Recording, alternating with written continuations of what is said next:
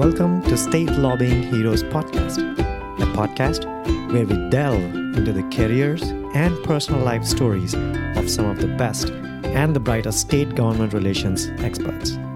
I'm your host, Deepak, CEO of Legistracker. Mr. Roger Tellinghuisen was born in eastern South Dakota. He is the oldest of four kids with three younger sisters. Mr. Roger moved to Milwaukee, Wisconsin when he was 10 years old because of his dad's job as an insurance salesman. All his schooling and the first two years of undergraduation was in Wisconsin. When his parents moved back to Spearfish, South Dakota, Mr. Roger fell in love with the city and transferred to Black Hills State University to complete his undergraduation in business administration. When he was in the eighth grade, he distinctly remembers watching his favorite TV show, Judd for the Defense, and deciding that he was going to be a lawyer. His inner desire naturally led him to apply for law school in University of South Dakota. After graduating from law, what sparked Mr. Rogers' interest to become the Attorney General of South Dakota? And what were his cherished accomplishments during his tenure? What would he do if he was the governor of South Dakota for a day? Let's learn about Mr. Rogers' illustrious career in this next episode. Hey, Roger. It's such an honor to have you on the show. Thank you for being here. Thank you. My pleasure. Let's go into a set of rapid fire set of questions for you. If you were to be the governor for one day, what would you be doing? Oh my, if I were governor for one day, yeah, that's a tough one because there's so many, you know, there's a pretty wide scope of uh, of uh, issues that confront any state. But in South Dakota, I suppose the probably one of the pressing issues, in my opinion, would be the COVID pandemic and how to deal with it in a in a straightforward, conscientious way to protect people and protect kids. Good answer. What would you be if you weren't a lobbyist? Well, if I wasn't a lobbyist, well, I'm a I'm a private practice attorney. I mean, I'm in private practice. I've been doing attorney work for a little over 43 years. I would, I spent, I continued to be a lawyer like I am now.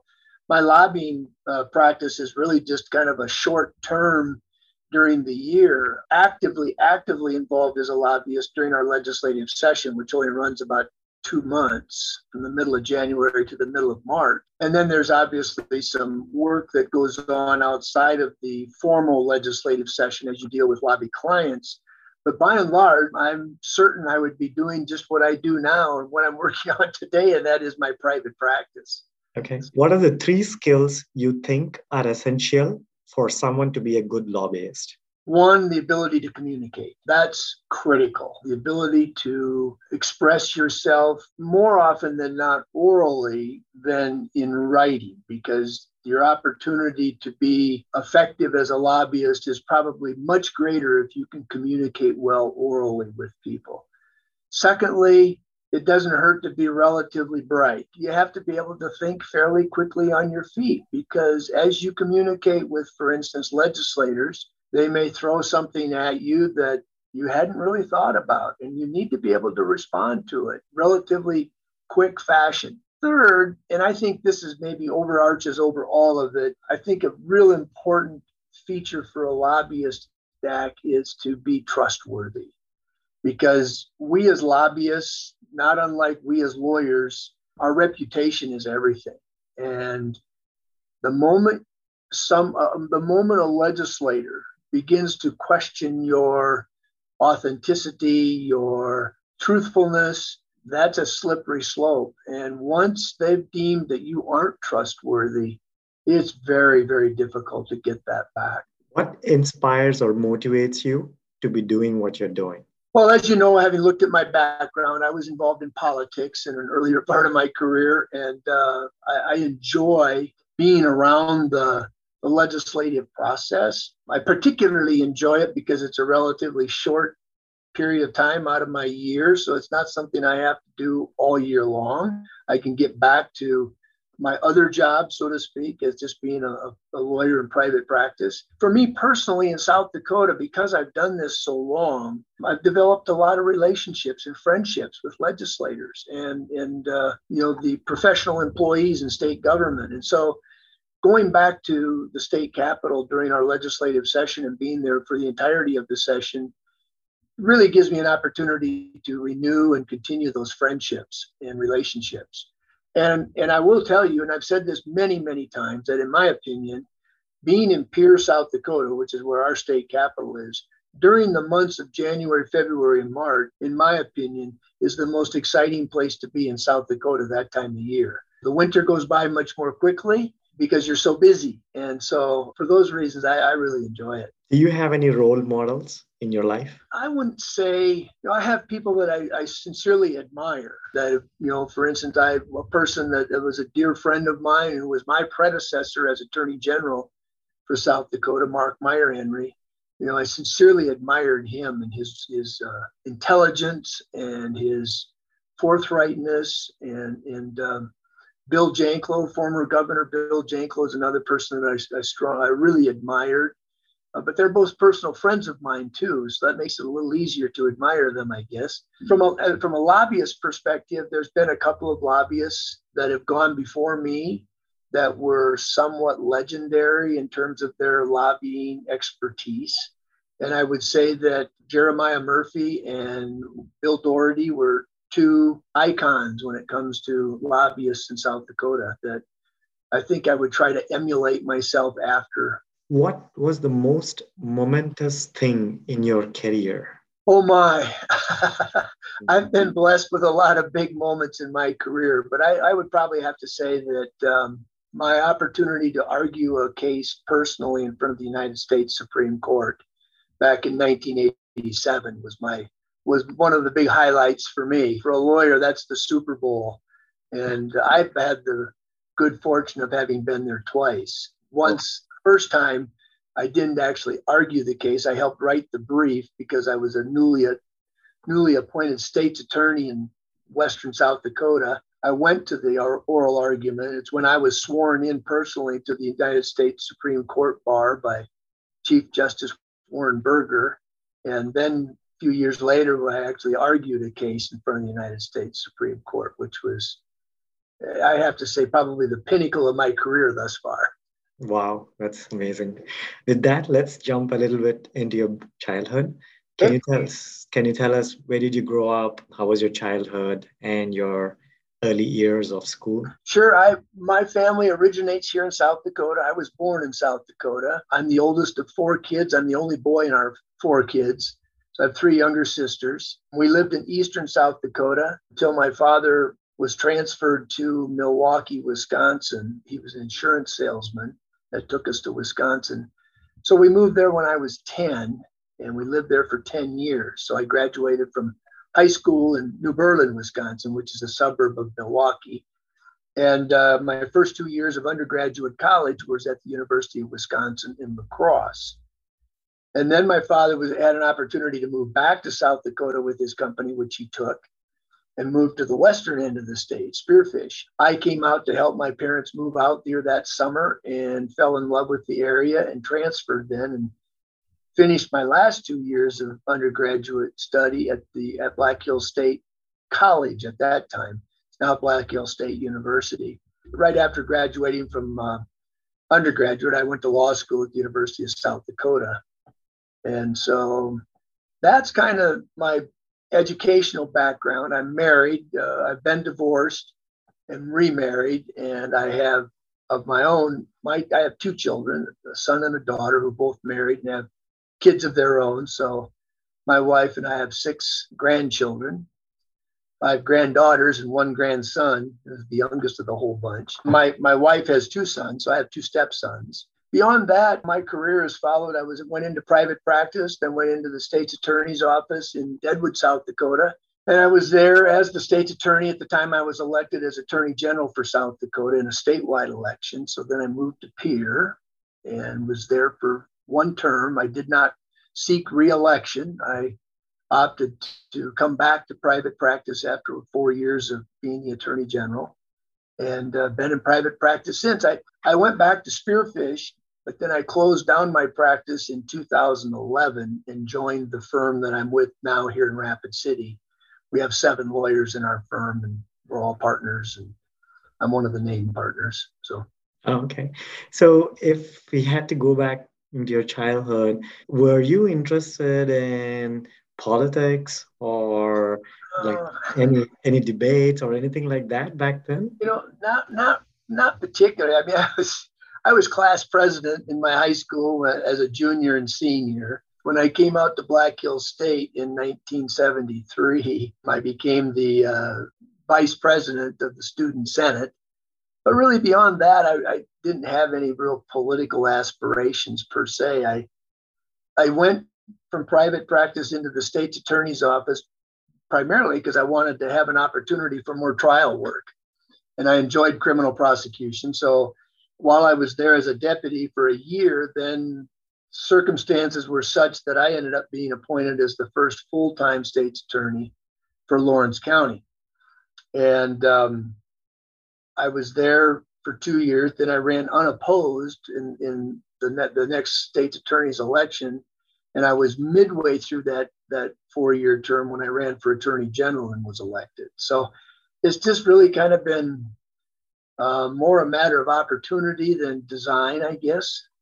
I see. So, Interesting. And I see that you got a degree undergrad in business administration, right, at Black Hills State University. So, Correct. what sparked that interest? I mean, why did you go for that course? Well, I think uh, you know a business administration degree, particularly back in the day that I was going through college, was kind of a universal degree for someone who wanted to go out after they graduated and get involved in business of some sort. I mean, I had an opportunity to go to work for a bank, but I'd already made the decision that I was going to try to go to law school if I could could do that. And um, it just seemed to be a good background, particularly if I was going to be a lawyer, to have a business degree, you know, as a background. I had a political science minor. Not really sure why I had that. I I think my business degree has served me well in the in the type of legal practice that I have now. Oh, how so? Well, because right now I don't do any, I don't do much trial work anymore. I do more business transactional work, and some of the, the, the trial work that I do do is more business related than it is, for instance, personal injury or tort related.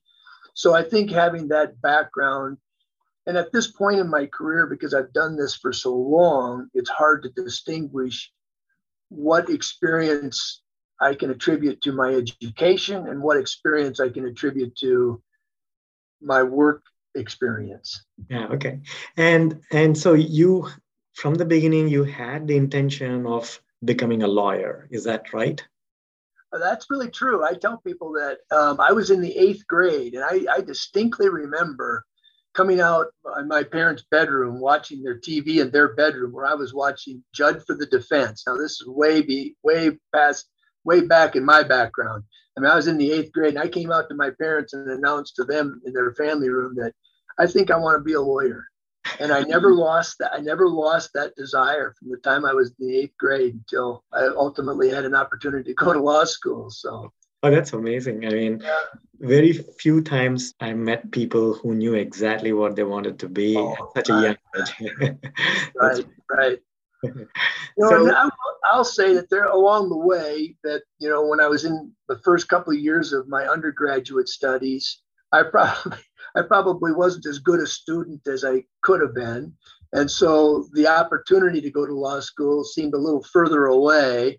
But coming back out to South Dakota and having the opportunity to finish my schooling at Black Hills State was really a turning point for me because I got more serious about my studies and of course, made the dean's list both years, and and so it's uh, it, it, it was a, a road that I intended to travel, but it was not a road without certain detours along the way. So yeah, and after you finished your law degree, did you immediately put up your own practice?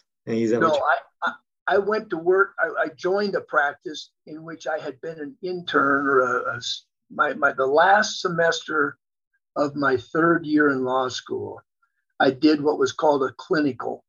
And that I was actually not at the law school. I was in this, I was back out in Western South Dakota. And I went to work with a firm that consisted of three lawyers. And I worked for them during that last semester. And then when I graduated, they offered me a job as an associate. So I was an associate there for a couple of years and I was made a partner and then I left to go to the state's attorney's office. So Oh, okay. Can you tell us, like, um, just as a layman, I, I need to know what does state attorney do and how do you get elected into it and what responsibilities would you have? Every county in South Dakota has a state's attorney. The state's attorney is considered the chief law enforcement officer and the chief legal counsel for that county. So, in my case, in Deadwood, South Dakota, which was the county seat for Lawrence County, I was responsible for the office that prosecuted all of the criminal offenses. I was the main lawyer that advised the county officials, whether it's the county commissioners, treasurers, registers of deed, auditors, highway superintendents, etc. I was their chief lawyer. And so you, it's an elected position. You, you're elected on a countywide election in my case, I, I was appointed to fill the unexpired term of the man who was the state's attorney before me, who left to go take a, a job in the private sector. And so I was appointed the first, I was the first full time state's attorney in Lawrence County. Otherwise, most of them were part time across the state. Oh. And so that's changed some now. There's more full time state's attorneys than there used to be. But at the time that I was appointed the full time in Lawrence County, I think there were only two or three other counties in South Dakota out of 65 that had full time state's attorneys. And so then while I was there, I knew that the then Attorney General, Mark Meierhenry, told me uh, that he was not going to run for reelection. He'd been the Attorney General for, will have, will have been the Attorney General for eight years. And so, with the encouragement of my deputy state's attorney, I threw my hat in the ring and ran then in a statewide election for that office as the Republican nominee. So, oh, interesting. So, would you say the first step to becoming an attorney general is that you have to become a state attorney, or is that not a requirement? No, that's not a requirement. No, it's not. It doesn't hurt, but it's not a requirement. And in fact, there's been a number of instances where attorneys were elected to the office of attorney general who did not serve as state's attorneys prior to. In fact, my predecessor, Mark Meierhenry, he was not a state's attorney before he was elected. His predecessor, William Janklow, was the attorney general before Mark Meyer. He was not a state's attorney before he became attorney general. The person that followed me, Mark Barnett, he was a state's attorney before he was elected to follow me. So, and, and, and the person that followed him, Larry Long, was also a state's attorney. Okay. So it is, it's a mixed bag. Okay. And is are the responsibilities of an attorney general the same as a state attorney, but just across the state? Pretty much, yeah. I mean, as the attorney general, you are the chief law enforcement officer for the state of South Dakota, and you are the chief legal counsel for the state of South Dakota. In that capacity, of course, you have a lot of deputies and assistant attorneys general. So I think I, at the time back in when I was elected and took office in 1987, I think I ended up with 23 lawyers just right in the office. And then there was a number of lawyers scattered throughout state government that worked for individual departments who also held appointments as assistant, special assistant attorney generals. And can you tell me, just as an example, like um, an example of a case you probably would have come across or something challenging as an attorney general? Well, yeah as the attorney general, of course, I only tried a couple of cases myself when I was actually the attorney general because I had a whole division of litigators for prosecuting criminal cases. I had another whole division that was assigned specifically to handle appeals in front of the South Dakota Supreme Court. So, unlike when I was a state's attorney, where I was much more actively involved in trying criminal cases, I only tried two cases when I was in the attorney general's office. One, I prosecuted a chief of police in a small town in western South Dakota uh, who assaulted a Native American, took him out in the country and beat him up. And so I personally tried that case. And then I, I assisted a state's attorney in another in a murder case in the eastern part of South Dakota where they wanted to seek the death penalty, but the state's attorney didn't believe in the death penalty, so he asked me to come in and do the death penalty phase of that case. So that's when I was attorney general. Now, when I was a state's attorney, I, I prosecuted a number of murder cases. some which were death penalty cases, some which were not. So those oh. were big cases. So okay. So if you had to like combine all of that experiences you've had as a state attorney and then an attorney general, can you tell us like if anything which you've learned out of that experience which probably is helping you currently in your lobbying career? I don't know if there's so much that i can point to that i learned but certainly the exposure as both a state's attorney in a county that had a lot of high profile cases at the time and then certainly as attorney general where you're in the public's eye a lot that exposure um, has certainly been beneficial to me in my career as a lobbyist because um, South Dakota is a small state when it comes to population. So my name recognition, particularly given the uniqueness of my last name, has helped me in some sense. I think it's opened doors for me because of my prior political career. But once you get through the door, then you've got to stay inside the room on your own merits. So it doesn't always translate. Just because you've been attorney general, you get a free pass on anything. So Okay. So you said at one point that after you were served as for your first term as an attorney general, you decided to move into private practice. Can you tell us like what made you switch gears at that point? Well, yeah, it's, it's simple. When I was elected attorney general, Jack, I was 33 years old. I was the youngest attorney general in the United States at the time. Wow. And I had a very young family. My son, who's the oldest of my two kids, was three my daughter was born five days before the election. And so mm-hmm. when my wife at that time, we moved to Pierre, we had a very young family. And I just I just realized, I guess, over the course of the first two and a half, three years of that four-year term, I was missing out on a lot of stuff, gone a lot. And and so it just I just decided that I want, I really like being a lawyer. And uh, so it wasn't, so I didn't enjoy the politics side of being attorney general as much as I enjoyed the lawyer side of it. And so I opted to not run again and go back to private practice. And honestly, it's a you know it's a decision people have asked me over and over whether I regretted that decision. I say absolutely not. You know, I got to coach little league baseball, got to coach little league basketball for my daughter, got to go to their different events and stuff like that. And so I, I don't regret that at all. Uh, it was it was the right decision. Um, so you were in private practice from that point forward. And at what point during this private practice did you feel that you wanted to get back or do some government relations as well? You know, that's a good question. I went back to private practice in 1991, and uh, I didn't go into lobbying right away after I started back in private practice. But within the first few years of being back in private practice, I was hired by an organization out in Western South Dakota, a, farmers and ranchers organization that had some challenges with respect to real property taxes. And so they hired me to help them to go to the legislature and try and bring about some legislation to change that tax system. So that's kind of how I got started. And then one of my law partners, after I came back from the Attorney General's office, I went back to work with the law firm that I had originally started with.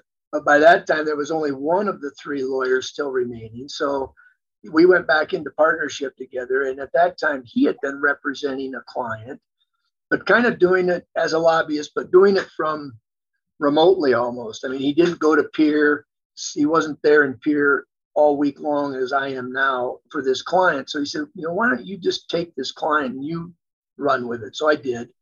Well, then an opportunity came open to apply for a, as a lobbyist for the South Dakota Trial Lawyers Association. And I applied and I was selected. And so for 18 years, then I, the Trial Lawyers Association was one of my principal clients. And over the course, and because that required me to be in Pierre every day, during the legislative session, I just started picking up more clients. And so now I've kind of developed a little bit of a, a gathering of, of clients that I have year in and year out. And then every year there's some you know kind of ad hoc clients that I pick up that I represent for just that year because they have a particular matter that they're interested in. So okay, and so as a lobbyist now, can you tell us like you know what kind of challenging policies you've advocated for? Well, I think one of the the most challenging has been on behalf of one of my clients that I've represented now for about th- three years successively, and that's the Human Rights Campaign out of Washington, D.C. And we've dealt with a lot of transgender issues, the LGBTQ issues.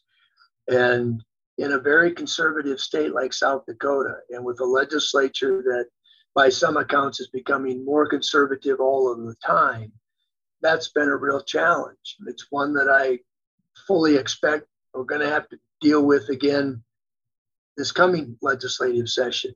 Now, whether I'll get hired by the Human Rights Campaign again, I don't know. I mean, it's just from year to year. So we'll see. But that has been a tough issue to deal with. And how much does personal politics play when you're doing your job as a lobbyist? You mean in terms of my own personal beliefs? Yes. Well, I think it plays a big role in terms of who you will agree to represent as a lobbyist. You know, I think you have to be uh, uh, for me personally, I have to believe in the cause of the potential client that wants me to represent them. If I don't believe in what they are trying to achieve, I can't represent them because as a lobbyist, you right or wrong, you really have to be passionate and believe in what it is your clients are asking you to advocate. And how do you distinguish that? I mean, how would you know whether this is something you would like to advocate or not? No, that it, it really just comes down to a matter of your own personal belief system, I think. In some some respects you you step back and you say, okay, if I take on this particular issue, how am I going to feel about myself? How am I, you know, am I going to feel comfortable standing up in front of my friends and arguing with them about the righteousness of the position that I've taken. Mm-hmm. If I can't do that, then maybe I don't have any business taking on that particular issue. And how would you define in your own terms the current South Dakota legislative process?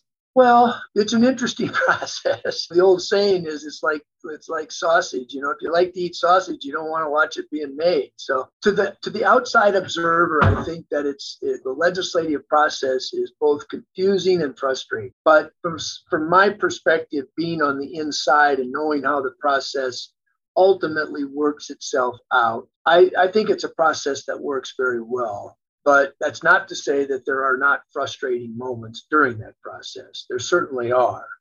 And you know, you just have to always take stock in knowing that at the end of the day, very little of what happens during the legislative process is going to mean life or death to anybody. And so it, you kind of have to keep it in perspective. Sometimes that's hard to do when you're in the trenches, but ultimately that's i think what keeps lobbyists sane. That's that's a very good piece of advice. So if anyone else who's listening to this and and if they are interested to get into government relations with all the tremendous honors you've received and the experience you've had can you tell them like what should they be doing and what should they be not doing or what should be the first step into getting into government relations well, I think first of all, they want to be a lobbyist. Having a client is paramount. I mean, uh, but if they have a, let's say they have some a company or an organization. Oftentimes, more often, I guess it's an organization than maybe a specific company that would want to hire a lobbyist. They have to be satisfied in their own mind that their the organization's goals are similar to their own goals. And then, secondly, if they've never done this before, they really, I believe, need to spend some time watching the process. Don't come in to the process like a bull in a china shop. Come in with a respectful attitude that recognizing there's a lot of people walking around that have been doing this for a long time that for the most part are willing to share with you their advice are willing to kind of show you where to go to find information and impart to you some of their the principles that they believe have helped them be successful. You never lie to a legislator. You are always candid with a legislator. And if you if your position that you're advocating has a weakness and they the legislator lays it in front of you, be willing to admit it. I mean, you establish credibility that way. And that's what it's all about, I believe, to become an effective lobbyist is establishing credibility with the people who you are trying to persuade to cast a vote a particular way. And keep in mind, we lobbyists don't ever have a vote. We, ought, we have to be mindful of that. With that, we get into the last segment where you get a couple of minutes to speak anything about yourself, the future, or running for office, or if you have anything else in mind about yourself or your organization, everything goes here. Sure, thanks. I'll address the running for office first. Absolutely not. I've I've done that tour of duty and I'm not doing it again. I'm 68 years old. I'm actually looking to retire from my private practice here probably the end of next year. My wife is a judge and so she will retire the end of next year. And at that point, we're going to spend a lot more time fishing and doing that kind of stuff. But I do intend for at least a few years after I retire from private practice to continue my lobbying effort because I, I, really do enjoy it. As I said at the outset, there's a number of people with whom I've uh, developed very long standing friendships with, and it's the only time I see them is during the legislative session, both other lobbyists and legislators. And also, I think it satisfies a desire on my part to have a, a small hand in helping shape some of the policies that this state uh, follows and, and being able to look back and say, you know, I, I helped with that law that got implemented, or I kept that law from getting implemented, one of the two. But it, it gives you a sense of, uh, of uh, accomplishment, I guess, to be able to say that you've been involved in the process, even in a very small way, that makes South Dakota what South Dakota is. Well, Roger, I just wanted to say that just spending this past 30 minutes, I've learned a lot from you. You truly deserve all the honors you have received. I truly wish you good luck in your endeavors. Thanks again for being on the show. Thanks, Dak. I appreciate it.